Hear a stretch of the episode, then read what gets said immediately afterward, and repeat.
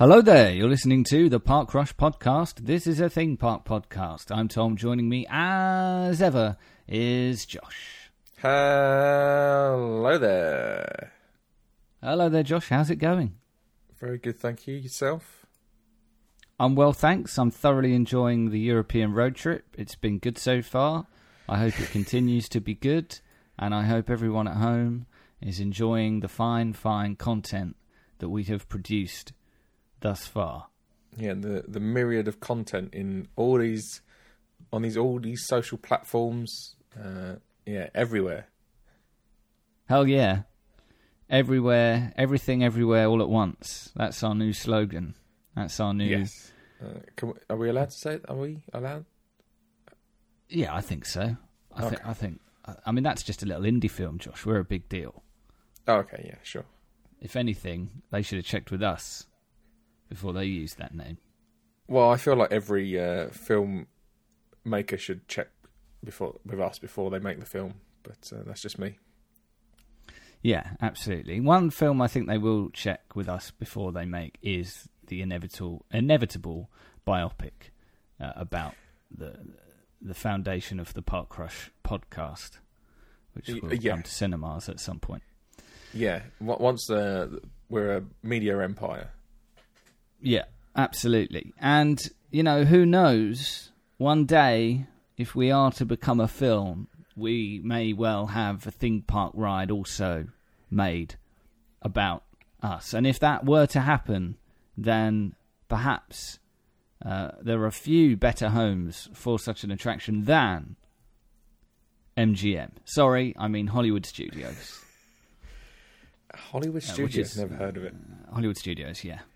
Uh, which is where we are going today, uh, in spirit and in memory, at least, to relive my time at Hollywood Studios during my uh, April and May Florida trip, which already feels like a long time ago, and it's quite nice in a way to be doing these trip reports and sort of artificially extend uh, the, the memories, if you like, you know, because obviously Yeah. there are memories associated with holidays that will stay with you forever, but there are like little bits and pieces here and there that you would otherwise forget, but that I am being forced to remember uh, because I have to do a podcast about it. Uh, yes, uh, it was your choice. Yes, indeed. So I did two days at Hollywood Studios, one of which was May the 4th, Star Wars Day. So this could well be a little bit of an epic, but we'll see how we get on. Uh, now, Josh, what was your last experience of Hollywood Studios? What state was that park in the last time you were there? And was there anything in particular that you were looking forward to uh, to experiencing via myself, if that makes sense. Um, I believe, uh, off the top of my head, everything was there, bar Mickey and Minnie's Runaway Railway and Galaxy's Edge. Oh, so, So- half the park. Uh, yeah, I mean it's not in terms of uh, lands or, or areas. It's not, but uh, yeah, I mean so Toy Story Land was there. Obviously, Sunset Boulevard was all open. Uh, Star Tours was there, etc., etc. Right. Okay. Well, that's fair enough. I mean, maybe maybe half the park was there, but half the footfall probably was not. Which actually has been a strange thing about uh, kind of these days at Disney that I had, in that the footfall always seemed pretty insane, and yet this is these are Disney parks which are are supposed to be operating with some form of kind of crowd management at the moment, given that you have to reserve which days you want to be there and that sort of thing. And yet Yeah. they feel busier than ever. It's quite weird. It feels uh, like it shouldn't be that way. It feels like a a bit of a contradiction. But that's just how it seemed, and, and nowhere was it crazier, I would suggest, than Hollywood Studios at points on both of these days. Yes, even crazier than the Magic Kingdom. Wow, that's Yeah. uh, it's quite impressive. Yeah, absolutely. It certainly is. They've how they've managed that, I, I, I truly don't know. But the, the chaos starts early, Josh. I mean, the thing with Hollywood studios is that uh, for us, uh, staying in Windsor Palms Resort as we do, it's quite easy to get to. It's not a long drive at all, and there's no real pomp and circumstance about how you get to the park itself once you have parked your car. There's no need to jump on any sort of transportation. It's a, a simple walk up to the front gates, and you you walk through eventually, and there you are, uh, walking up. Uh, walking up towards the, the Chinese theatre, and it's all fairly straightforward. And yet, uh, because of the opening time, which I believe on both days we were there was 8 a.m., Right. uh, and so early entry would have been half past seven for people staying on site. Uh, Okay, It was yeah. already pretty chaotic outside the turnstiles to get in from the moment we arrived, really, which was at about 20 past seven, I would say Wow. and they do this really ridiculous thing where they kind of spare a few turnstiles for people who are coming in with early entry and kind Yeah. of force everyone else to queue across about three or four turnstiles on sort of the far side as you're approaching from the car park. So walk all the way over. Fill all available space, you know, the whole thing. Yes. Yeah. Uh, but then, once they're kind of satisfied that they've got plenty of early entry people through, they'll open a few more turnstiles, at which point it becomes it's basically down to the guests to then sort of shuffle their way over a little bit, fill more of the space towards the left, closer to the car park. You basically end up, which is what happened to us on the first day, you end up with a situation where people who are arriving potentially 20, 25 minutes after you have got there to start queuing are ending up way closer to the front of the queue because they've just walked up into a newly opened line whilst you, like a sucker, are stranded at the back of one that you were told to get in by a cast member 20 minutes Right. ago. So That's that is that is a farce, and we knew this obviously. The se- so the way I'm going to do this, rather than do here's day one at Hollywood Studios, here's day two, I'm going to kind of con- combine the experiences to an extent. I think that makes more Yeah, that makes sense. sense. So what we did on the second day, knowing that that was going to happen, was basically awkwardly loiter without joining any queue, and there were cast members there, sort of ushering us over, like get to the back of the line, come on, get in the lines all the way over to the right. And we were like, we're not falling for this one again, lady. Yeah. No way. Oh no, we're waiting for chance. someone. We're just waiting for someone, and then we'll join the line. And then, of course, just as we expected, 15, 20 minutes later, other lines open. We are far closer to those, and we managed to get basically to the front uh, by doing display. by doing that. I know I didn't feel great about it, but as far as I was concerned, the way I justified it to myself was that I was taking advantage of a of a badly organised situation which had nothing to do with me. Yeah, absolutely. I think uh, what you they should might have done call was me a queue jumper. I would say only from a certain point of view. I, uh, you know, I actually don't think you're in the wrong here at all, Tom. Uh, it's they've worked a terrible system here, and that's that's the problem. It's not your fault. What they should have done was uh, have arguably multiple queues, maybe, and then have someone at the front uh, pointing at different turnstiles as they became available, so that the four queues then dispersed into all of the available uh, turnstiles, and as more became available, those four queues could then spread out even further. So uh, you still had a uh, well-regulated queue without the ability for people like you to jump in front. Yeah, absolutely. It's And on the So, second, you know, Disney should know how to manage a queue. They're, you know, it's their been bread doing- and they've been butter. they've been doing it for a while. I, I, I believe They they even invented the switchback. they've. It was even more crazy that on the second day because you were competing because like clearly other people were aware of this also by the way there were other people sort of loitering around. The other thing this creates though is that for people that don't know about this and who do end up towards the back of one of the lines that are that are building up initially, they're not all like us, Josh. So on the first day, we obviously looked over at what was happening and said to ourselves, "Well, this is a load of nonsense." But we're in line. We're not gonna. We're gonna stay where we are, and we'll just suck it up. That's Yeah. not the case with everyone. For a lot of people, the opening of the other lines, regardless of where they are lining up, is an opportunity to just, you know, bolt over towards one of the newly Mad opened dash. lines, which I genuinely think could end up in tears because you know you've got small kids, you've got people running, you've got people in a in a state of, of flux, and it, it's quite you know it's quite a stressful, anxiety-inducing experience. I can't deny, and it made all the worse on the second day that we were there by the fact that it was May the fourth, and you had people in the most well it depends what mood you're in. The most ridiculous outfits. What are you doing wearing that at a theme park? Or the most incredible outfits. Wow, you've really put the effort in there. You look just like Ahsoka, or you look just like Kylo Ren. Uh, My mood on those fluctuated throughout the day. Later in the day, when I felt pretty chill, was enjoying myself, had got lots of stuff done, I was like, wow, look at all these outfits. Isn't it great to see all these people dressed up? Uh, at half seven in the morning when, when it's chaos and people are jumping in line, I'm like, "You- get out of the way, you're a grown man. Take that stupid thing off. I nearly got whacked in the face by a lightsaber, tripped over an R2D2. This is ridiculous. It's Oh, like wow. I'm walking around a five year old's bedroom who hasn't cleaned up his toy box. I've had enough. I'm going home. Rightly so. Anyway, I can confirm that on both days, despite the chaos, we did get into the theme park.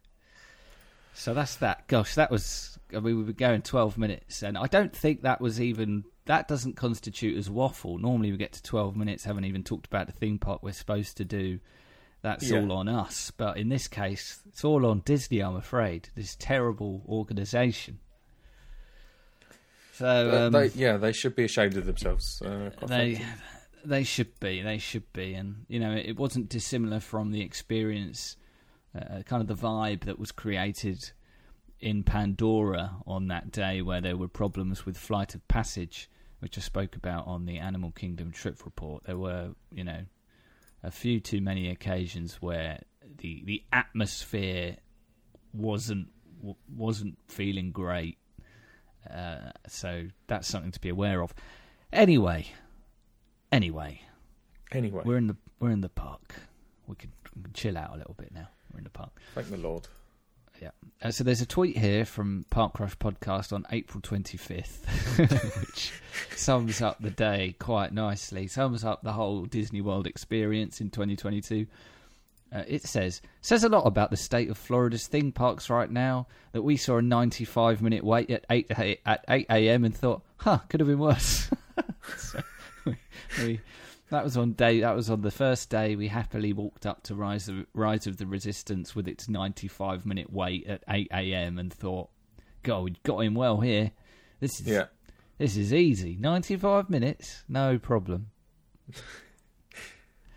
uh, and I have to say that the experience, uh, much like the experience of queuing to get into the park, the experience of of booking it to Galaxy's Edge from the entrance when that's clearly where the vast majority of people are going, that is also a little unpleasant. yeah, I bet. It's, what uh, route it's- did you take to get there, Tom? How you know? Guide me, because Right. there's theoretically multiple routes in which you can get there. Yes, there absolutely are. So we, the way we ended up going, which I think actually actually did work out quite well because it was a bit less busy, and and what it, maybe it was slightly further, but you had less people, so you could go at higher speeds. You know. Yeah, uh. So we we we we went uh, all the all the way around Echo Lake essentially. So rather than walk up the right hand side of Echo Lake and go Yeah. go round the top of it, we went round the bottom so that we walked Yes, past, past- the dinosaur, past Indy, past the dinosaur ice cream place, uh, and and that's the way we went. And then you obviously then meet with the people who've gone the other way, and you go past sort of Star Tours and uh, the Muppets, and and you then get funneled through this tunnel which opens up into Galaxy's Edge. From there, Uh, there is yes. another entrance into Galaxy's Edge from Toy Story Land.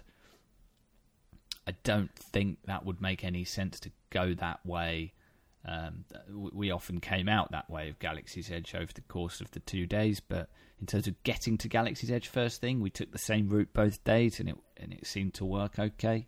Yeah, I think the other way would be feels a little more convoluted, like because you have to kind of go uh, down right past uh, the Chinese theatre, then round behind it, and then up towards Toy Story Land, which is not actually as short a walk as the map suggests, uh, and then through Toy Story Land to then get even to the the walk to Galaxy's Edge. So it's a bit of a Yeah, roundabout way Yeah. of getting there. yeah, it is. So How is uh, how is the tunnel, Tom, uh, into Galaxy's Edge? Is it like um, Who Framed Roger Rabbit? I, I wish it was. Maybe that's what they're going for. It's difficult because at that point in the day, you're kind of not really taking anything in. You're just sort of in full on.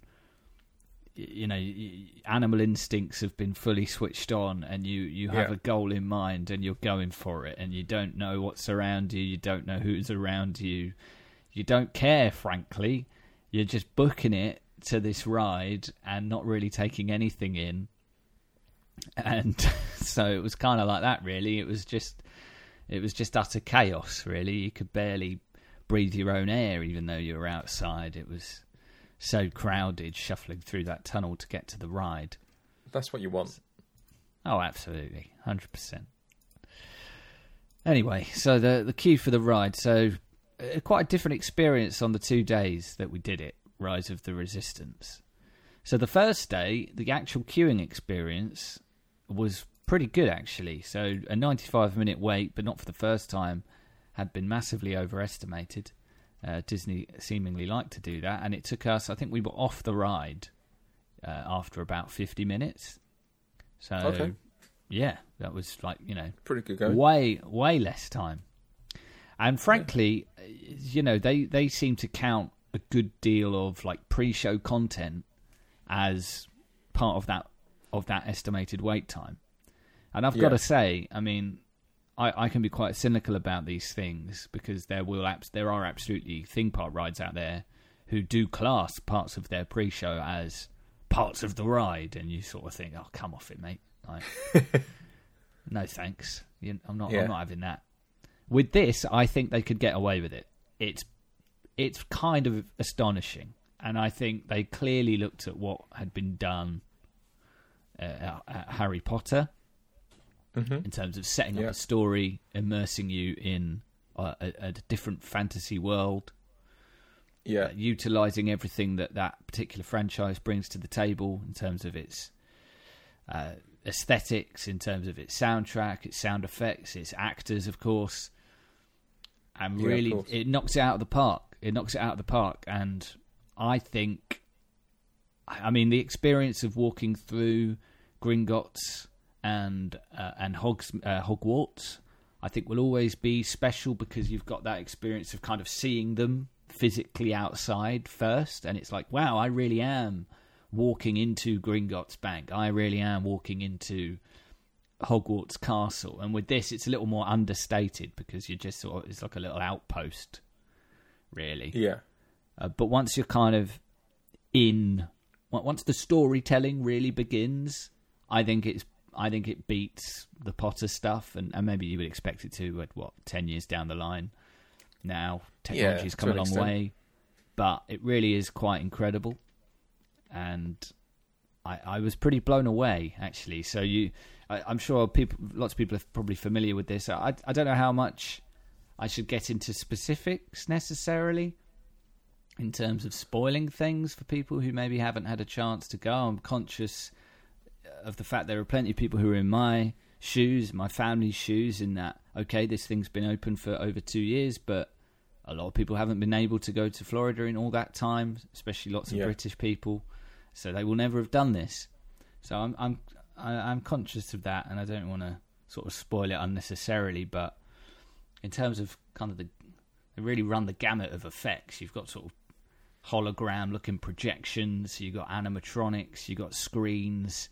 You've got uh, a portion of the of of the queue experience, which could almost get away with being a ride in and of itself, where you get into what is supposed to be a sort of uh, a transporter ship and kind of go up into Oh, wow. space uh, and have a sort of animatronic Admiral Ackbar. Well, it's not Admiral Ackbar, uh, but it is it is one his- of his, his cousin, is it's, it? It's a Mon Calamari, yeah. Uh, which I, I I think is maybe the most underrated name of anything, frankly, in any franchise ever. I mean, imagine coming up with a fish-looking species and calling them the Mon Calamari. I mean, I just love it. It's, It's, brilliant. uh, it's strong. It is strong for sure. Yeah, it's like one of the designers asked George Lucas one day. So yeah, you've come up with this character. What do, what do we call him? Is- It looks like a fish. I don't know, calamari, I guess. It's great. Yeah, I think the the the names of things in the Star Wars universe. There's certainly a range. I think Mon Calamari is very much at the top, and I think uh, the Space Jazz name is definitely at the bottom. What's the space jazz? Uh, Jizz. Oh, wow. Yeah. Yeah. Uh, yeah. That, yeah. Okay. Yeah. That that's not great. Anyway. Yeah, I'd uh, definitely put that at the bottom. Um, Uh, I, obviously, just real quick, Tom. uh, You, you know, you talk about the, the rides that have these queue elements that some some parks try and argue that they're part of the ride. Uh, I've got to come up with a bit of a short list in my head of rides where they could maybe argue this at Disney. I just thought you, I'd see your point of preference on these. Um, so, Haunted Mansion does does the pre-rides elements there count as part of the ride? Uh, Could the stretching do, could- room and that sort of thing. could do that stuff's good. I think the thing with Star Wars is that once, on- with Rise of the Resistance specifically, once the kind of storytelling in in the queue kind of starts, it doesn't really stop. So Haunted Mansion, you go into that stretching room, for example, and then you come out, you've kind of got a bit more bog standard queuing to be done, right? yeah, Whereas Rise of the Resistance, once you, so you know, mild spoilers, I would consider the first piece of proper storytelling in the line to be where you, you get into this little holding room and BB-8's in there, animatronic BB-8, very cute, and then a projection of Rey appears and she kind of outlines the mission. And from then on, until you get on the ride, it's kind of non-stop. It's there's just stuff happening constantly. You get onto the transporter ship, you feel like you're going up into space. You see the the, the fish, the Mon Calamari guy at the front, an animatronic Fish. operating the ship.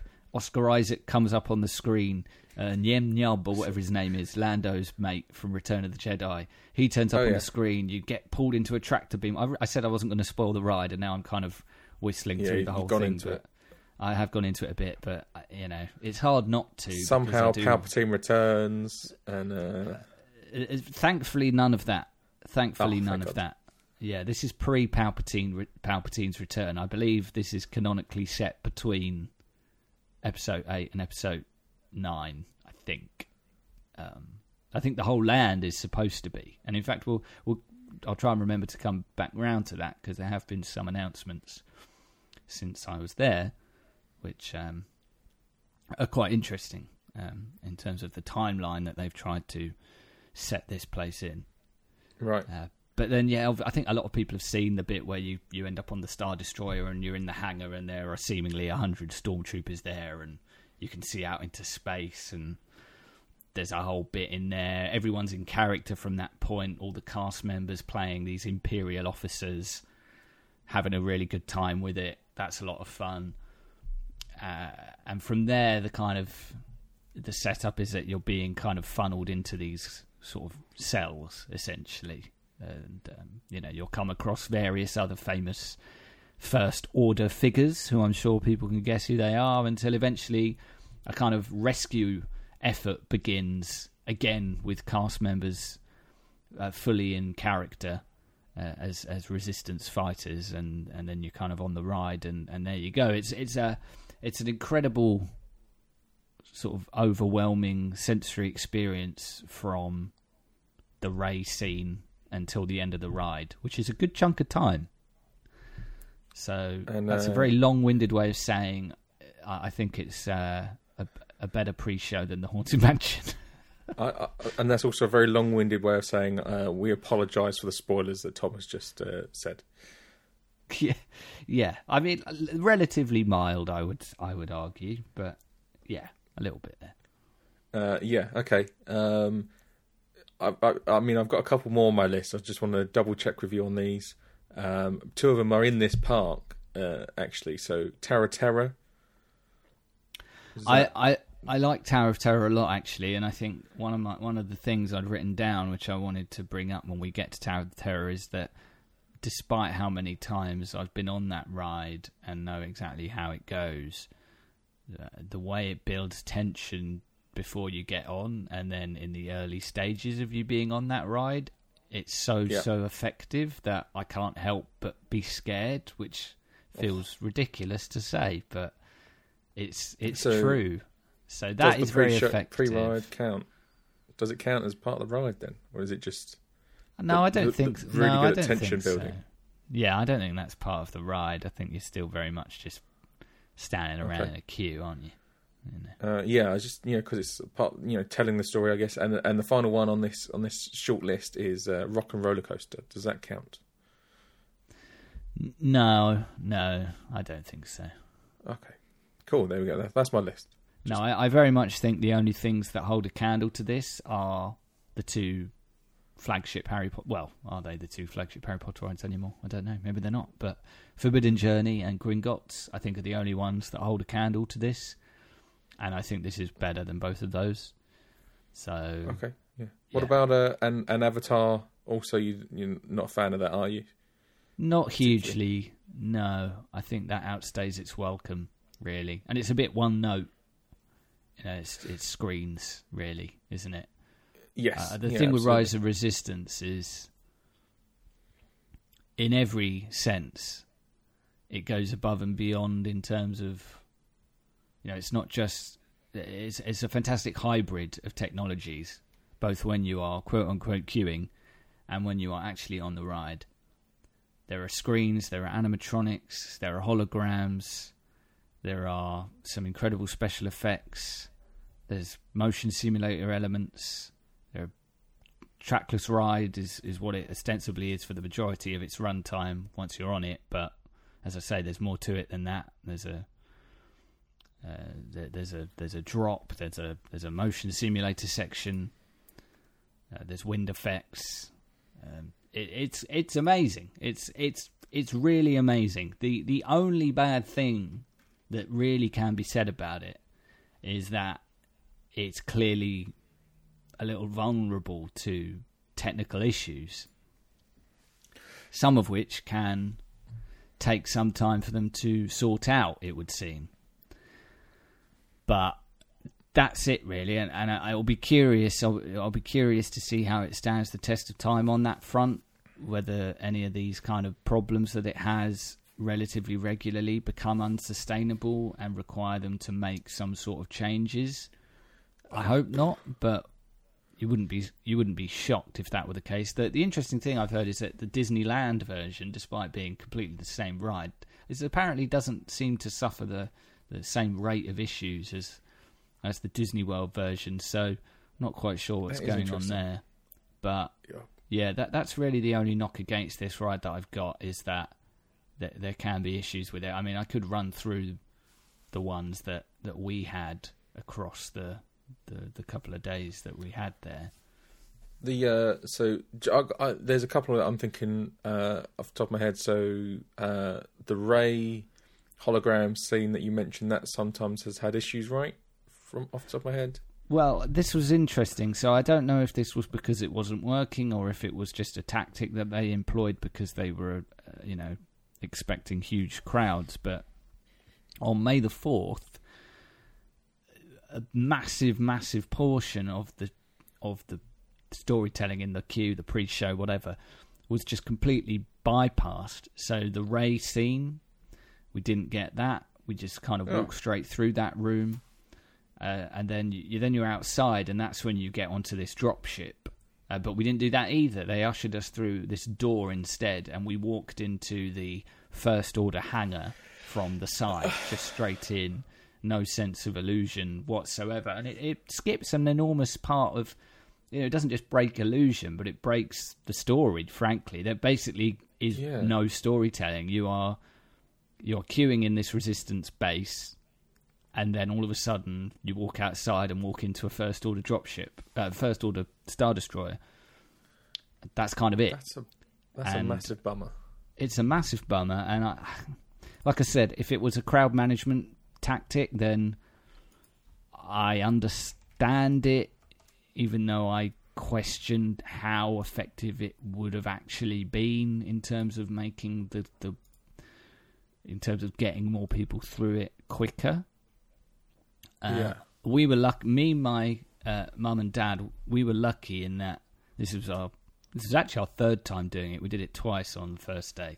So this is our third time doing it. So we obviously, you know, it's a shame to miss the queue because we all thought it was extremely cool, but we had at least seen it before. My sister, who unfortunately was was ill on the first day we went and and so couldn't come, she obviously didn't see it at all, and we'd all kind of built it up for her, like, oh, this this is really incredible, and to to miss out on all that uh, was was a bummer for her.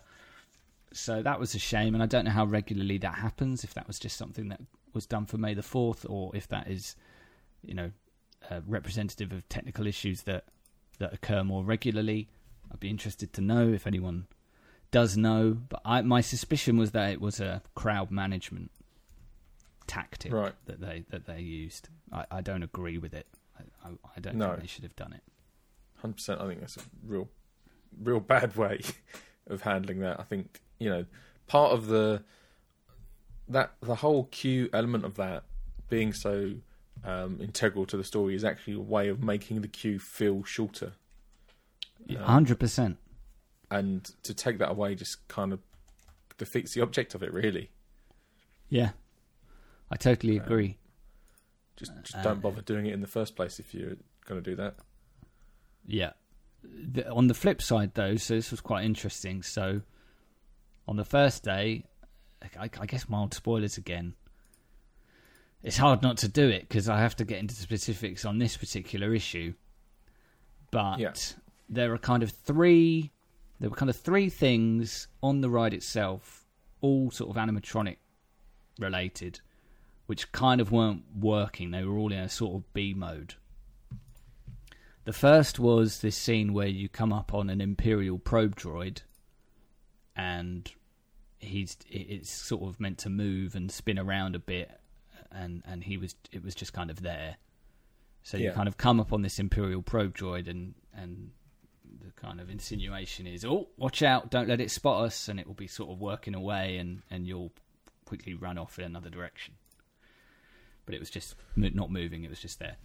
And then there's another scene where you go down this corridor where there are these massive laser turrets firing out into space. There's a space battle going on. And as well as lighting up, they are meant to be sort of juddering back and forth as they sort of reload and then fire off some more laser beams. And you sort of move between them to sort of avoid being whacked by the turrets, essentially Right, that so sense. that wasn't those weren't moving either. They were kind of lighting up, but they weren't moving. Oh. And then you get to a scene where you're meant to sort of be caught, if you like, by Kylo Ren, who you know in full animatronic form will kind of use the Force to sort of grab hold of two ride vehicles, sort of bring them close to him, do this whole speech, and then eventually, uh, kind of the wall behind him will get shot out and um, he'll kind of be sucked away by the by the gravity and, and and debris will fall on top of him and then you'll get on your merry way and do the drop section and the motion simulator bit and all that stuff. yeah, Uh, so and he was not working, and so uh, he, that clearly is is an issue that they must have anticipated whilst making this ride because there is a a a B mode Kylo Ren, if you like, where he just appears in his tie interceptor. I think is what he uh, flies around. He just appears on the on the on the window into space uh, in his tie interceptor and tries to shoot at you from out there, and then a, like an X-wing or something flies in and knocks him off course and stuff. And and to be fair, uh, my parents, who were none the wiser, had no issue. They thought, yeah, that was cool. And funnily enough, Mister Ben, uh, I think has has said uh, tweeted uh, tweeted me on one of the days and said he actually prefers B mode Kylo because he thinks uh, A mode Kylo looks a little funky. I think he compared him to the Wicked Witch of the West on the Great Movie Ride. Yeah, I think it uh, it could well be the same animatronic. To be honest, It could be. Imagine you take the mask off and it's just a green, an old green hag. that's that's the way of getting you. Uh, uh, you're pretty, uh, my pretty, her pretty. Well, I mean, you could swap her dialogue into that scene and it wouldn't be totally out of place. You know, he's holding you in place with the force while saying, I'll get you, my pretty, and your little droid, too. And that would be that would work. It would it would work in context. So I think ma- they should maybe do it. It's, maybe that is what this is all the about. uh, the uh, Mickey's not so scary Halloween uh, overlay. yeah, yeah, maybe. I, he he does move. uh, So on the second day, so this was why it was kind of a uh, mixed emotions for my sister, I guess. In that, all right, she missed all the pre-show or big chunk of it, uh, but Kylo was working and the probe droid was working. The turrets were still not working fully, but Kylo and the tr- and the and the droid were working. Uh, and I think the Kylo scene, I personally, yes, the animatronic does move a little unconvincingly. I think actually some of the animatronics earlier on in the ride, there is a, there are a couple of Kylo scenes uh, which I think look better. Uh, one of which actually is actually on a screen. That's one of the most impressive things about Rise of the Resistance, by the way, is that when it does use screens, they are so so crystal clear and and positioned so cleverly that it's it's really easy to buy that no that's just Kylo Ren walking towards me. That's not a screen. He's just coming at me Oh, right cool. now. it's it's very impressive. But uh, yeah despite the fact that the the last the finale Kylo if you like does move a little bit clumsily I do prefer it. I think that the trackless system, uh, the way those cars move, really comes into its own during that scene because it really helps sell the illusion that he's got hold of you with the force and is beckoning you towards him. Right. Yeah. I think I think it's sense. better. I think it is better. Uh, As as sort of cheesy as it as it looks, especially when he gets sort of blasted and falls behind the debris, that all looks a little bit a little bit daft. But I, I do think overall it is better. But look, I was happy to have experienced both. I just wish that you know for my sister that we we got it all. You know, the ultimate A mode experience in one go. And Yeah. unfortunately, we, we, we did never we never got that. But yeah, that was Rise of the Resistance. Uh, Joe, I don't know if you have any other specific questions about it, Josh. Um, in terms of yeah, anything about it really. Uh, no, I don't think so. I think that's uh, yeah. I, I think you covered most of it. Um, obviously, I've seen videos of it. Uh, I, um, I, I am fine with spoilers myself. Uh, yeah, I. It's a shame that it does have issues so regularly, or, but it does sound like it's pretty sick when uh, either way. Mm. Yeah, it's great. It's it's one to put on your theme park bucket list if you like. Is to get yourself back to Hollywood Studios or go to Disneyland and uh, experience Rise of the Resistance. I think it's the premiere ride of its type. You know, in terms of, I mean, when I say ride of its type, I don't literally mean kind of the ride system it's using, but those kind of all action, all immersive, taking you on a journey through a franchise that you know and maybe love. You know what Harry Potter's tried to achieve. Yeah, It, it, it's kind of it's setting it's set a new standard for those kinds of rides. I think, which is uh, which is what's so which is what's great about it. You know, I, I, that's what we want. You, that's what competition gives you is is each company has to keep upping their upping their game. And that's why you know one of the reasons Epic Universe is so exciting because you're going to have all the guys there who who worked on Harry Potter and then saw Disney make Rise of the Resistance, and now we'll be thinking, all right, uh, they've they've set the gauntlet down again. Let's see uh, how do we top that with our next Harry Potter thing or our classic monsters thing or whatever it is they're going to end up doing. That's uh, that's sure. exciting. yeah, it's exciting. Cannot wait. Um, it's good Oh, to yeah. see. It's good to have some uh, rivalry going on between the two parks as well, right? Some uh, you know, one try one upmanship, as it were. Yeah, and that extends to the rest of Galaxy's Edge as well. So I think again because I've done two days at this park, I, I'm not I'm not going to stick to the, the itinerary of, of, of one day. I'm going to kind of just go around it as it makes sense. So let's stay in Galaxy's Edge and yes, the kind of the the Hogsmeade Diagon Alley success has clearly also inspired how uh, Batuu works. There's Right, always so it, it's not. It's a little bit, or it feels a little bit more open. It, it, it's not in Hogsmeade and Diagon Alley. Uh, whilst yes, there are nooks and crannies. It's broadly you're being ushered down one street in one direction towards a very obvious focal point. Okay. Whereas with Galaxy's Edge, I feel like there there there are literally, but as well there's there's even more the illusion of being of there being lots of different avenues to walk down, lots of different ways to go, lots of things to see, lots of different ways to get to different Yeah. places.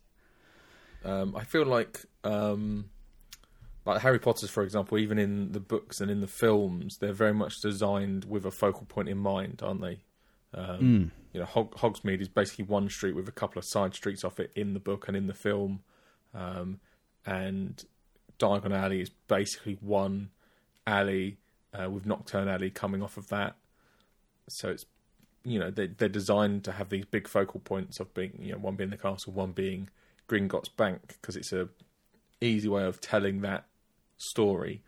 Um, whereas Star Wars is very much uh, about communities, um, you know, disparate communities in various uh, planets, and so, so you have these towns and these villages and that sort of thing. So having a more village, proper village-like feel, where there's a lot of um, you know growth from a central point outwards, makes a lot more sense. Yes, hundred percent. I couldn't agree more. Some would try to argue that the Millennium Falcon is the focal point. I could see, I could see that, you know, but I don't agree personally because ultimately, I think that you know the vast majority of people who are coming to Galaxy's Edge, their their number one focus is going to be Rise of the Resistance, which is not really anywhere near the Millennium Falcon eh, in the, in the makeup of Galaxy's Edge. So basically, I just think that there's far more excuse and opportunity and and reason to have people all walking off in different directions. Which, weirdly enough, I think in certain instances, I think just generally wandering around Galaxy's Edge, it does help it feel a little bit less crazy than Hogsmeade or Diagon Alley, where everyone's either walking in a straight line in one direction or they're coming back the other way, and it can feel Mm. like you are having to take the tiniest of footsteps as you're walking through those places because you're just constantly running up on people. The only time I had that experience in Galaxy's Edge was when everyone's rushing to Rise of the Resistance at the start of the day, uh, or uh, actually on May the fourth, I did want to try uh, one of the Ronto wraps for breakfast, and seemingly so did a thousand other people. So that was a little unpleasant, and again, very badly organised. So I did do the uh, kind of mobile pickup on the app as I as I did for basically all the food at the Disney parks during the holiday, and uh, it, it was very badly organised in terms of okay, where's the queue for people to pick up who've ordered on the app? Where's the queue for people who have just turned up? In the end, it was kind of just a massive bundle. There was no real sense of there being any sort of queue, and it probably took me longer to get my wrap than it really should have done. But Jeez.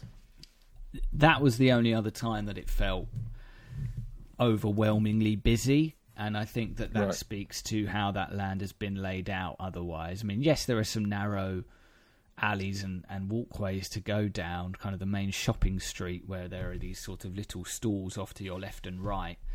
Again, taking cues from Harry Potter in that they're selling things that could theoretically be sold in the Star Wars universe.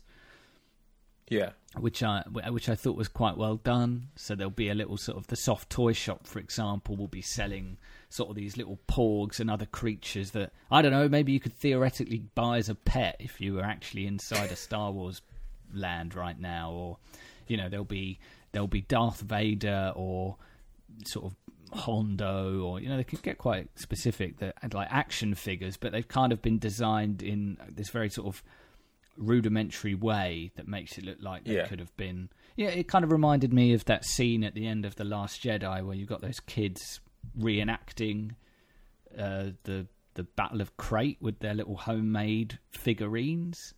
Uh, they Oh, weren't yeah. quite. They weren't quite as well. They weren't nearly as basic as that, but they kind of had that vibe. It felt like they'd been made in that spirit, which I thought was quite cool. Yeah, that's cool. And there are, you know, plenty of other examples as well. Even, you know, I- got the impression that a lot of the cosplaying that were, that was going on w- was people who had literally bought their outfits in Galaxy's Edge on a previous visit because you can buy, you know, Jedi-looking robes and sort of Rey's outfit and things like that, which again are all sold in shops that have been done up to look like, oh, you know, we we just sell robes, you know, we're We're literally selling robes to the people of Batuu. This isn't Yeah, being uh, sold as Rey's fancy dress, you know. This yeah, is it's, it's like uh, Jermyn Street in London or something like that. You know, it's uh, you know, tailors the ta- where all the tailors are. But Yeah. And of course, you know, in the cases where they, they couldn't resist still their sort of brand partnerships, so in the case of Diet Coke and, and Coca Cola, for example, which uh, obviously cannot be sold in the Harry Potter lands because of that contract they made. So they can Right, only yes. sell, you know, butterbeer and pumpkin juice and whatever. You have to go out. You have to leave Hogsmeade to get your Diet Coke. In Star Wars land, you can get your Diet Coke, but it's sold in these kind of bespoke bottles with the Star Wars language written on them and and that kind of stuff. So uh, that was quite fun. We bought a couple of those. Uh, my dad's going to give them to his uh, brother who used to work in a sort of Coca Cola bottling factory. So Oh, get- cool. get a kick out of those. yeah, for sure. look what they can do now. that kind of thing. Uh, So Yeah. yeah, there's there's lots of opportunities to spend money in Galaxy's Edge. Uh, we we did. I bought a Porg who can sit on my shoulder. uh, I also bought uh, one of those sort of mug cereal bowl hybrids, which was actually quite a nice one. Uh, again, it was kind of it's been decorated in a way that would make it work in in world in universe as something that Okay. you've actually bought from I believe what is known as Black Spire Outpost. I think that's its official name. I think Yes. Galaxy's Edge is is is Black Spire Outpost on the planet of Batuu. Uh, and my dad uh, bought uh, what we realised was actually Poe Dameron's uh, sort of ban- um, what, what would you call what those uh, Bandolier? bandoliers? Is it sort of bandolier? It's got sort of loads of pockets and pouches on it, but he rather uh, adorably thought it would be good for or handy for for certain bits of gardening. Um, Yeah, of course. you know, putting different stuff in all the pouches and things. So, yeah, we all we all got a bit spendy during our time in Galaxy's Edge, and uh, yeah, I think you know, it's um, as far as being ripped off at a theme park goes. Uh, it, it it's easier than in a lot of places to grin and bear it in Galaxy's Edge. I think it's it is quite well done for what it is, you know, in terms of kind of making you feel good about buying what is ultimately silly tat. It, Right, yeah. It's good at that, you know, uh, in the same way that the Harry Potter lands are good at that. Uh, I guess Makes there's sense. another. There is another ride there. there is, there is the Millennium Falcon, Smuggler's Run, which I didn't love. I, I, I, you know, the so funnily enough, the the Millennium Falcon itself, as it is uh, parked up in a docking bay, looks spectacular. It's really incredible, great picture opportunity. Uh, but then it, it doesn't really follow through in terms of the queue for the ride.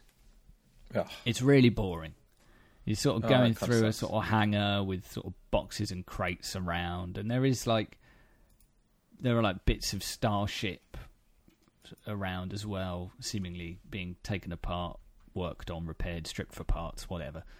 But it, it's a little bland. It, the, you know, compared to it's it's unfair, I guess, to compare it to Rise of the Resistance, but it's hard not to.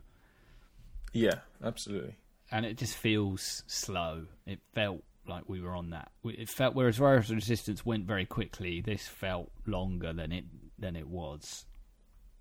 Yeah, and it's a it's more it's a sort of traditional queuing in a sense, right? Yeah, eventually you'll you'll get to a sort of um, uh, a scene with with Hondo of Clone Wars and Rebels fame. So, Your boy. uh, I'm sure, yeah, yeah, your boy Hondo. I'm sure you you would have been excited to be there, Josh, to see oh him. man, I love Hondo. animatronic Hondo. Turns who up in Top Gun as well. As, uh, does he? Uh, no, um, uh, Tom Cruise's right hand man is named Hondo. Oh, I thought maybe the actor or something. I was like, I'm pretty Hmm. sure the guy who voices Hondo is the guy who voices Winnie the Pooh. I, I don't think I saw him in Top Gun. This kind of round old man, but uh, I, I would have been game. I would have been game. Put Hondo in more stuff. Uh, is, Yes, is my yeah. general advice uh, to people people out there who make films. Uh, but yeah, he sort of teamed up with Chewbacca to run some smuggling missions uh, using the Millennium Falcon, and has obviously, uh, you know, employed the guests to help out. Uh, so, uh, you know, my sister kind of got the short end of the stick again on this one because on day one, uh, Hondo was there in all his glory, and on day two, he was, uh, as far as I could tell, he'd been sort of hidden under a sheet. No, And, they were preparing again. They were preparing for uh, Mickey's Not So Scary Halloween. He's going to be a ghost. Uh, Ooh, welcome to Smuggler's Run. Uh, no, he was instead just on a screen, uh, barking orders at us. So that that was a bit of a shame. Then they, they Uh, do that on another ride, I think, where they put like a crate over one of the animatronics, and then they're the- on the screen. Is it a kid selling the newspapers on Spaceship Earth? Poor faceless kid. Poor faceless kid. Uh, yeah, so you get through that uh, with Hondo telling you what's what. Then you get onto the, the Millennium Falcon, and you are sort of Yeah. assigned a role by the What role did you the get, Tom? cast members on there. So the first time I did it, I was a pilot uh, with my mum. Uh, Oh, my God. dad was a gunner uh, with some rando who was joined our crew, and then we just had two empty seats. So I can't remember, is it engineers? Maybe we didn't have any engineers. And then on the second Huh. time we did it, my sister and my dad were the pilots, and my mum and I were the engineers, I think, and then two other people were the gunners. Uh, the Millennium Falcon itself, once you're kind of on board, uh, there is kind of a, an opportunity to kind of walk through sort of the main living space of the Millennium Falcon. You know where where uh, 3PO and Chewie play hologra- holographic chess, and where Luke Yeah. trains with the probe droid and all that stuff. It's incredible. I would love to just be able to hang out in there for a bit and take photos. It's really really cool.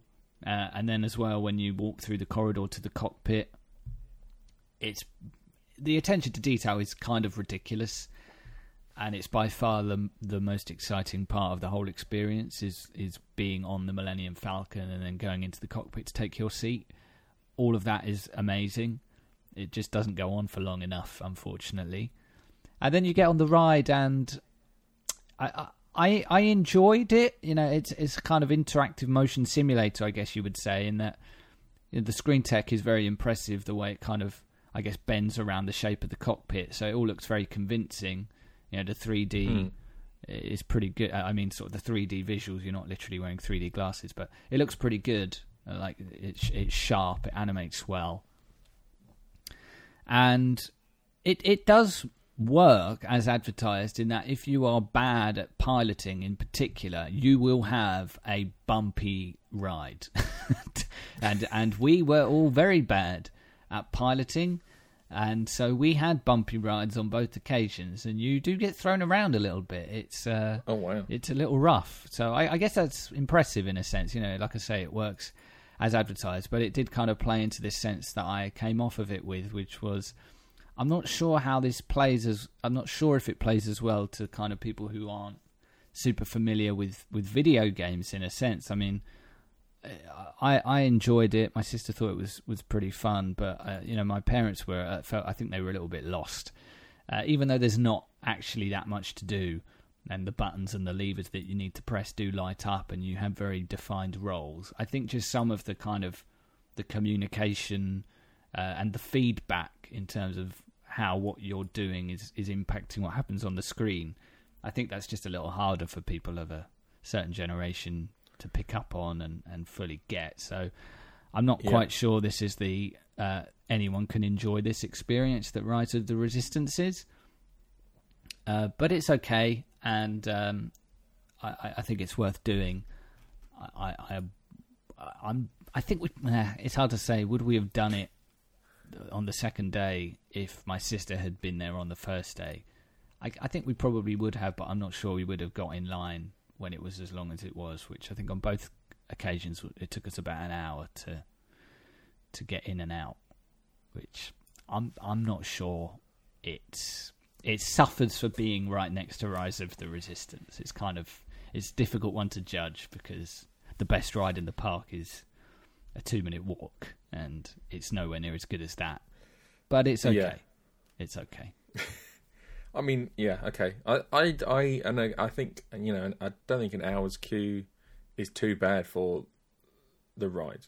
Um, actually, I think if I was queuing an hour for some other rides, not necessarily in this park, then I'd be a bit annoyed. Maybe like you know the boat ride in Avatar, but uh, Yeah. I think an, an hour for this, I think is is is, is fine.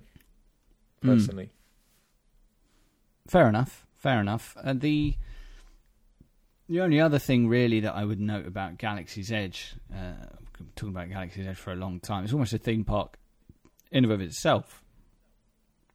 yeah, the uh, character meet and greet, character interaction situation, at least when we were there, was next to non-existent. Uh, there were little kind of uh, opportunities, moments where you could see Rey, Chewbacca, Kylo Ren, some stormtroopers, but always kind Mm. of up on a stage, not really walking around mingling with the crowds. And I think one of the sort of most endearing things about Galaxy's Edge pre-COVID was seeing videos online of of guests, kids, of course, in particular, running up to Kylo Ren or Rey or as troopers and interacting and having fun, and that was simply not happening. I wonder how practical it is with the with the number of guests that were there but I hope it comes back. I think it adds a lot from what I could tell from those you know pre-COVID days on online. It, it adds a lot Yeah. to the whole thing, and it would be a, a shame if if that was consigned to history. But you know the the outfits look pretty good. Um, I, I did get a picture of Chewbacca. I just couldn't meet the guy, which was a shame. Uh, the the thing I wanted to bring up though on that along those lines were I think they've announced that some Mandalorian and Boba Fett characters are going to start turning up at Galaxy's Edge. What do you make of that, Josh? Because they don't they don't fit in the timeline. Is this is this the floodgates? Uh. are the floodgates going to start to open? Are they going to sack off the whole concept of Galaxy's Edge having this this determined point in time in the Star Wars franchise, and, and they're just going to be like, you know, screw it. People want to meet Baby Yoda. People want to meet Obi Wan. Yeah. I mean, what do you what do you reckon? I'm trying to think because theoretically they can work right because they're post the they're post the originals, both Boba and Mandalorian. Um, Hmm. I'm, and I mean you, you're talking. There's a, obviously a gap between the two there. Um, I don't know how how many years that's supposed to be. Quite a few years, I guess. Uh, so it'd be like an old old man Mando and even older man Boba. And Yeah. I guess that they're not going to be of that age, are they? They're going to be TV show age. So You would think so. yeah, I don't know. So Yeah. that, yeah, you don't get Baby Yoda. You get like preteen Yoda. Just sulking, Yeah. doesn't want to talk to anyone. Yeah, I guess he's. I mean, he's. Baby Yoda is technically. He's like 50 years Uh, old. He he was in the Jedi Academy, right? He was part of the Jedi Jedi Academy in the Temple during the prequels, right? So I believe so, yeah. uh, we we have no theoretical knowledge of how old he actually is. Mm. I think the thing that kind of opened my eyes to this issue, if it is an issue, was that we were there, of course, on May the 4th, which was also the day that a new trailer for Obi Wan Kenobi dropped. And obviously, there's, there's huge excitement for that. And that's only continued since the show has started to air. I, th- I think the viewing figures have been, I think it's set Disney Plus records. And Yeah. it just felt crazy to me that in this enormous sort of tribute t- to Star Wars being Galaxy's Edge that there was no there was nothing there to represent Obi-Wan Kenobi the fact that this was about to come out there was there was nothing. There was you know no Obi-Wan walking around. I mean and I know obviously it, canonically if you're setting if you're saying this land is set in this point in time uh, spoilers Obi-Wan's dead by then.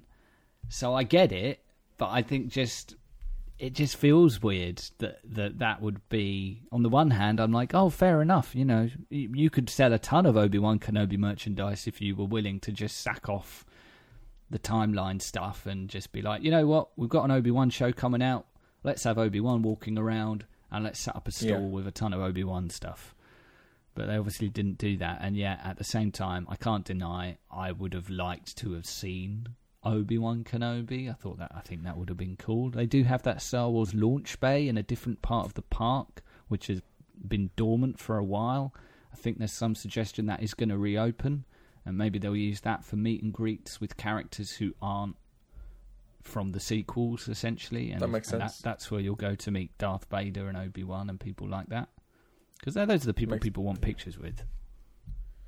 Yeah, absolutely. Um, I think you know you have that sort of outside of Galaxy's Edge Star Wars area, haven't you? I think that's probably you know you can use that as a catch-all area at that point, right? So it's probably what's going to happen. Yeah, yeah, quite possibly.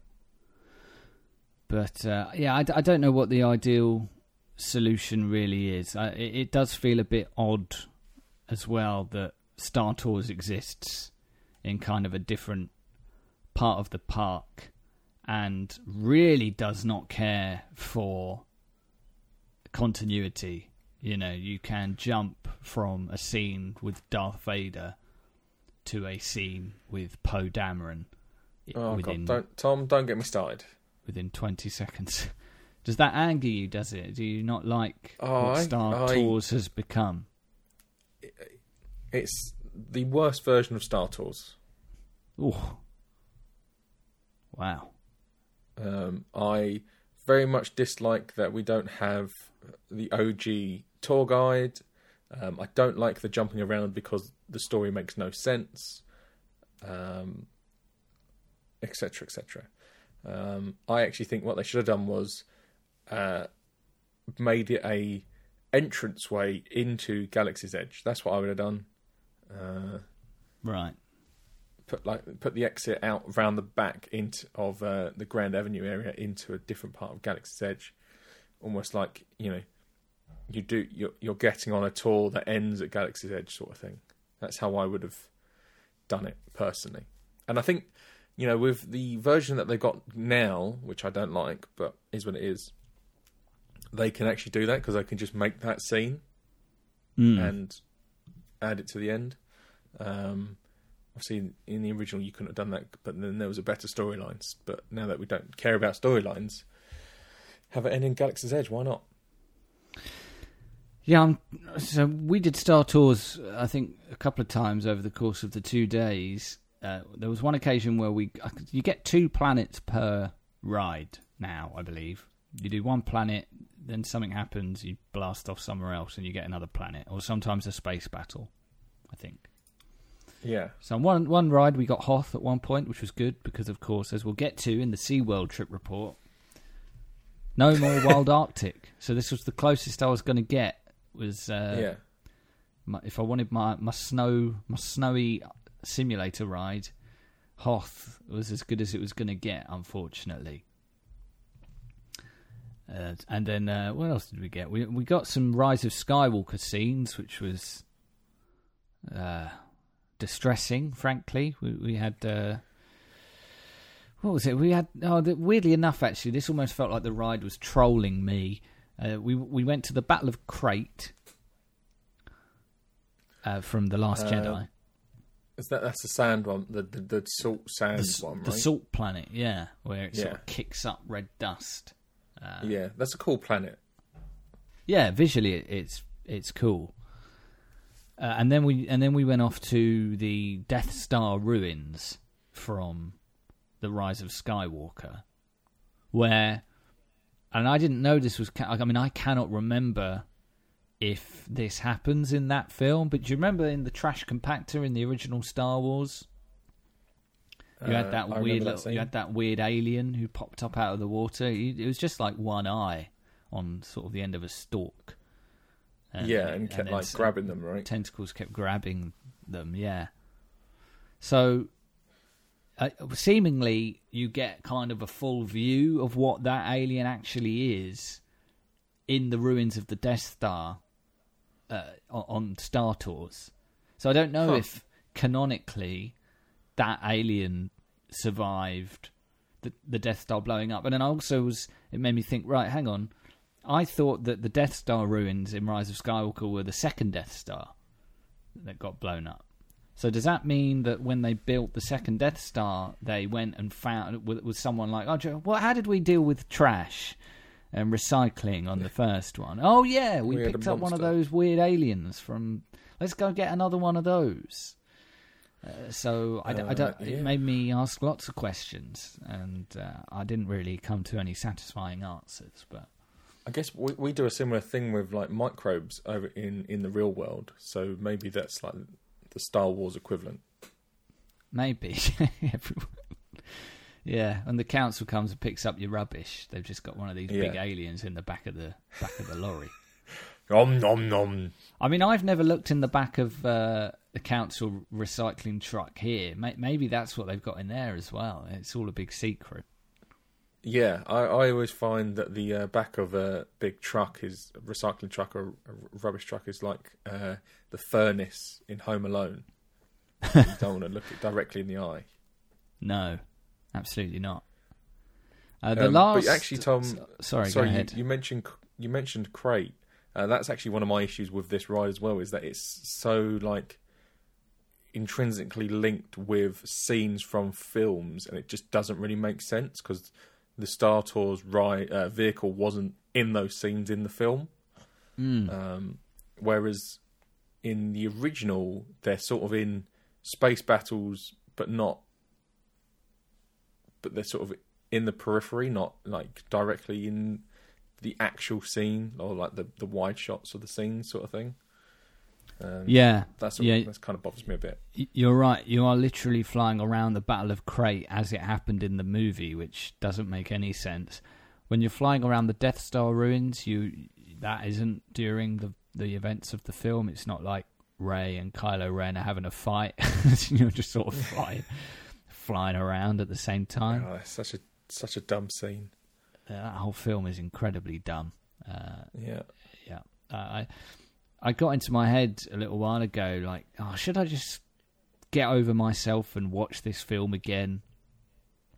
And then I played through Lego Star Wars and played through The Rise of Skywalker in that, and even that was enough to remind me of how absolutely horrendous that film was, and there were things I had forgotten. You know, there were the obvious points that had stayed with me the last two and a bit years where, oh God, that was so dumb. I never want to see that again. There was some dumb stuff I'd forgotten about. that would have just made me. So I'm glad I didn't end up watching it. I, I- maybe I will never rewatch that film. I, it may well be the case. I just never, I never watch it ever again. yeah. I don't think I ever will. I don't think I'll watch any of the sequels, particularly uh, on purpose. So how, do you accidentally watch a film? Uh, if they're on TV and I'm flicking through, maybe I'll stop for a bit. Right. But yeah, I won't- see. I see what you mean. I won't, you know, go out of my way to uh, watch it. is- No, what I yeah. mean. Yeah, there are Put it on on points. There are points in seven and eight where you're right. If you're flicking through channels and it's at that point of the film, I might be like, "Oh, this is a good bit. I'll leave this on for twenty minutes." Uh, Yeah. Whereas with Rise of Skywalker, I, I think if I just saw one frame, I'd be like, "No, no, moving on." Get it off. Get it off.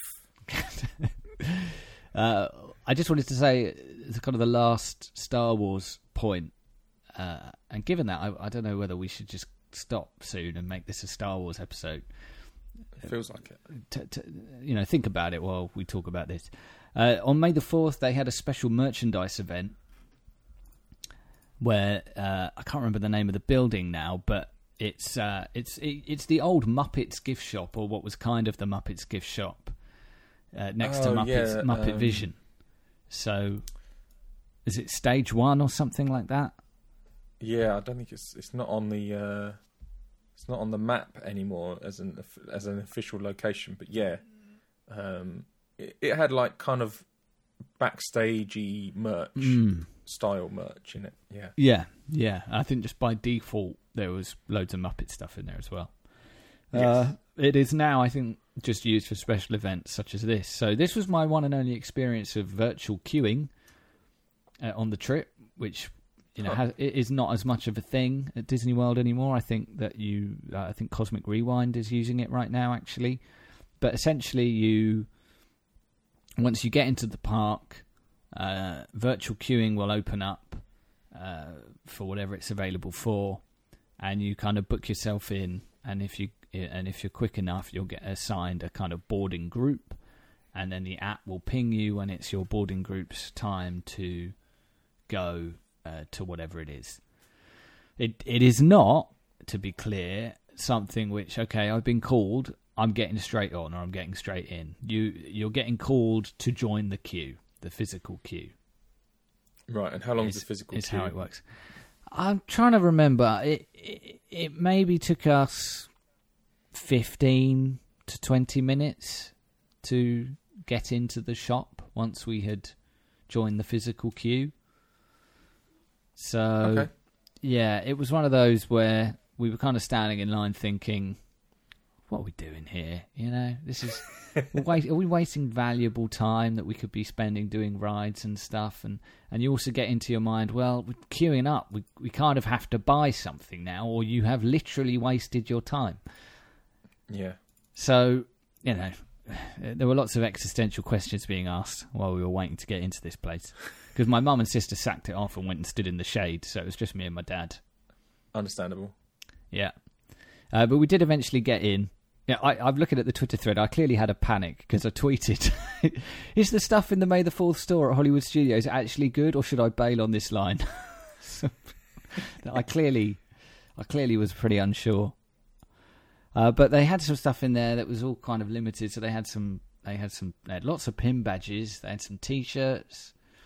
Uh, they had uh, these little plush toys called Wishables. I don't know if you've heard of these. Have you heard of Wishables? Wishables? No, I don't think I have. So they're this line of of theme park plushies. They're exclusively sold at the theme parks. It seems like they come out to mark certain certain things to celebrate certain rides. So they've done like Ratatouille okay. ones in the past. I And just the- googled them. They're they're uh, I guess cute-ish. They they feel like a Japanese, uh, like a Tokyo Disney thing. Mm, That is, maybe. is, is what I would say. Maybe, Maybe, not. I yeah. don't know. Yeah, quite possibly. So uh, these ones actually they weren't specifically themed to May the Fourth. The ones they were selling in there, they were sold. Uh, they were advertised as being a, a part of the Smuggler's Run line of Wishables, uh, being, being the Falcon ride, and they're blind packs. yeah. So there are like four or five plushies in this series, and they're they're sold Oh, blind. no. So you don't know which ones you're going to get. So you had The people in there who, by the way, there were people in there who clearly had gone in and were like, "I'm buying the absolute maximum I can buy." So although there was a limit of two items per guest, or two of the same item per guest, Yeah. there were clearly people in there who were buying two of everything. They they were going to fill up their basket and get everything they could get. And you had people squeezing the packs, the wishables packs, trying to work out what was what. out, uh, you had what some people who and- were just buying loads of them Wow. to to try and end up with uh, you know them all. If people had come in in a group, for example, they would they would play the game. They they came in with a strategy. Everyone in the party gets two of of these, and then that ups the odds that we get all four or five or however many that there were. Yeah.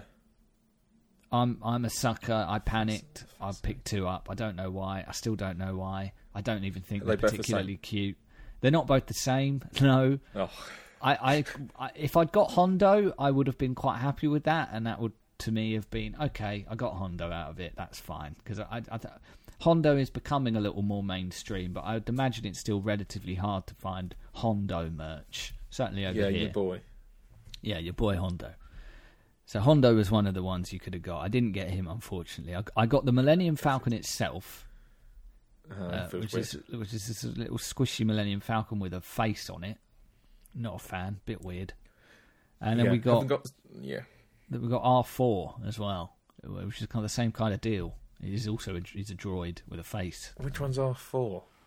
I think he's Obi Wan's. Uh, well, Obi Wan has an R four. I don't know if it is the same R four. I, I I think probably not. Right? I think R four is kind of like the model, and then the, is it the Yeah. second part of the name which kind of designates exactly who they are. So you can have Yes.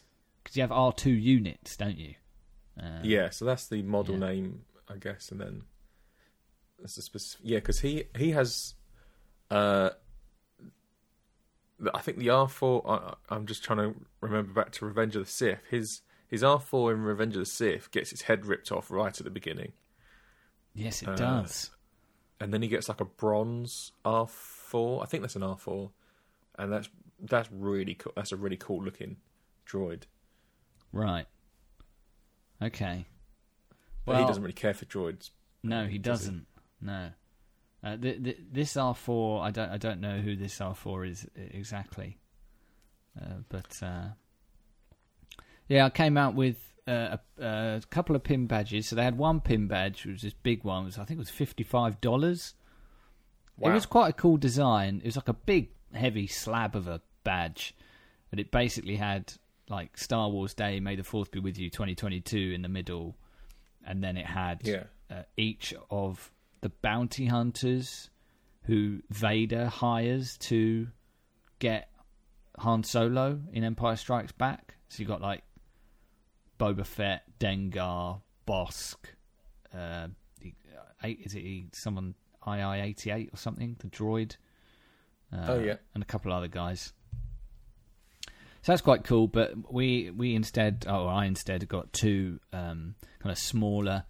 May the Fourth be with you. 2022 pin badges. Uh, one w- which had two of those bounty hunters on it, rather than all of them, and one which had Baby Yoda on it. And I think they were seventeen dollars each. And I have done a little TikTok of my uh, pin badge purchases on this holiday. I think I bought about five pin badges total, and I've done Yeah. a little, done a little TikTok, uh, which includes these May the Fourth ones. So if you want to see that, go over to links.parkrush.com. You can find find it there. Uh, my dad got a T-shirt. Very Uh, nice. I bought a T-shirt, which I thought was just the same T-shirt in a different color, which it kind of was. But what I didn't realize was that that was how they distinguished between the men and the women's T-shirt. So uh, they're not unisex T-shirts. Uh, this is this is a T-shirt uh, designed for a woman. I got home and put it on, and was instantly like, "This looks absurd. What have I bought?" oh and then and then realised it was a women's t-shirt. Bit unlucky, actually. Not Yeah. obviously signposted.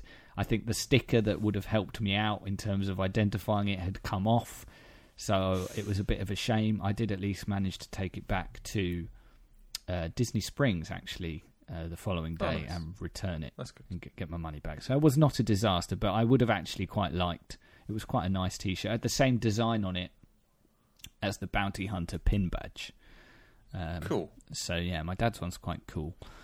So that's what we got, and as I say, the two wishables. So that's what we bought in there. Yeah. Uh, at we these- spent a lot of money in there for not very much. Yeah, I'm, I'm just looking at these wishables now, Tom. There, it's an extensive. Uh, the wishables.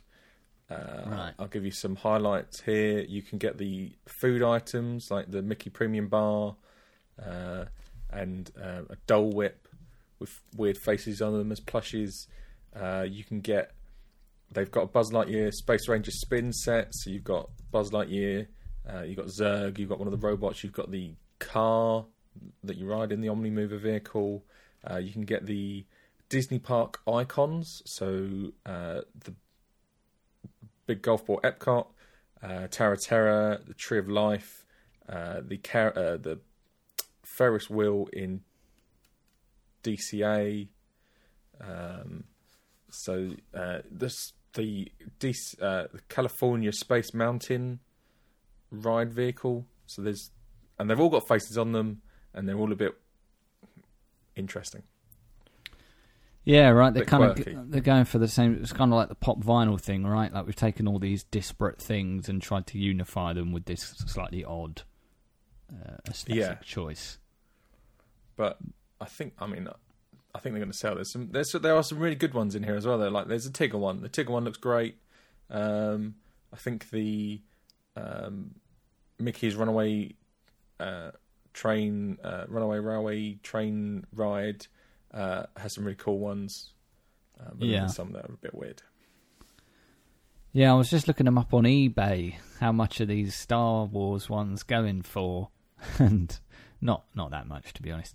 I think they were fifteen dollars in in the store, and then Yeah. they, they're going for sort of. I, I could I could make my money back, but I'd have to go through the faff of posting them and all that stuff. So Yeah, yeah. Uh, so yeah, that was it. I think that was all the Star Wars uh, from Hollywood Studios, and, and I'm leaning towards actually that we do end it there for this episode and have that be our Star Wars episode plus what it's like to actually get in to Hollywood Studios these days. Uh, as as I outlined at the top, that is a stressful experience. But what do you reckon, uh, Josh? Do you agree? Do you agree with that? And and if so, do you yeah, have any? hundred Do you have any final thoughts or questions or queries about Galaxy's Edge or other Star Wars Uh, things? The, yeah, I'll just. Uh, so obviously you said you know the things you did buy. Uh, you, so I'm just confirming here you didn't buy a droid.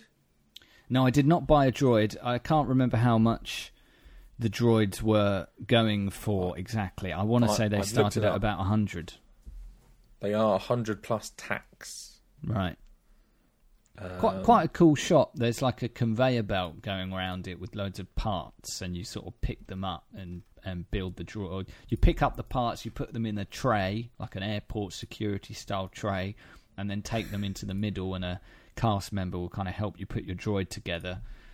That's cool. And then you build it, and they'll, they'll put it in a cute little box, and you see tons of kids walking around, much as you do uh, kids who've been to Build a Bear. You see kids walking around with their with their box with their customized droid in there. Yes. So yeah, a No, cool thing to uh, take home from the parks, but not for me. No BD droids available. I didn't see any BD droids, but I'm hoping that that that that will become available soon. It feels like the BD unit is becoming a little more mainstream as far as Star Wars media goes. You know, after debuting, I think in the Fallen Order game, there there's now a Lego aware, yeah. there's a Lego set. It turned up in the Boba Fett show, so hmm, Yeah. Um, the the Lego set I think is really cool. it does look great. I'm very tempted. So if you, um, so if you are after a BD, then maybe look at the Lego set. It's cheaper than the Galaxy's Edge droids. It is, um, yeah, ninety quid, which includes tax in the UK. Yeah, that's because we're civilized people. Yeah, I wouldn't go that far, but more Well, civilized. we're we're civilized in that in that way, yeah, fair enough. in that in that very very niche important way. Yeah. Mm. Um, and no no sabers for you or your family either.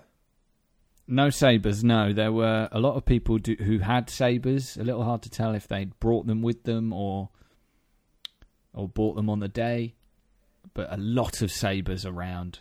And of course, you can do the whole experience where you pay, I think, north of two hundred dollars, and you you go through the whole build your own saber experience from scratch. You can also buy legacy sabers, but I didn't quite realize this, but it seems like you buy the hilt, and you can just buy the hilt, right? So Mm. you can buy Obi Wan's hilt or Count Dooku's hilt or whoever. Or, like you Uh, can buy the ones at uh, Harry Potter, Yeah. right? Yeah, but then you have to buy the blade in addition to that. So you Huh. get the hilt and then you buy the blade. So uh, you know, I get, I could, I, I'd imagine getting the the whole thing home on, on a on a long haul flight would be a bit of a pain. So maybe it's a decent option for those kinds of people who are traveling to just be able to buy a hilt, but. I don't know. It seems very expensive to me. I mean, they do look quite cool, uh, you know. And I'm a massive nerd, and you know, if if money was no obstacle, then maybe I'd have been very tempted. But yeah, uh, they are very pricey for what they are. But they make cool photos. I mean, and like I said, on May the Fourth, some of the cosplaying going on was pretty incredible, and people really buy into all that stuff. And there were also, uh, you know, the only other thing I noticed on May the Fourth, uh, a few special food items. So I had a Darth Maul themed mousse from uh, from the Starbucks. Actually, they were selling it in there at Hollywood Studios, which was okay. It wasn't my favourite thing I ate at the Disney parks.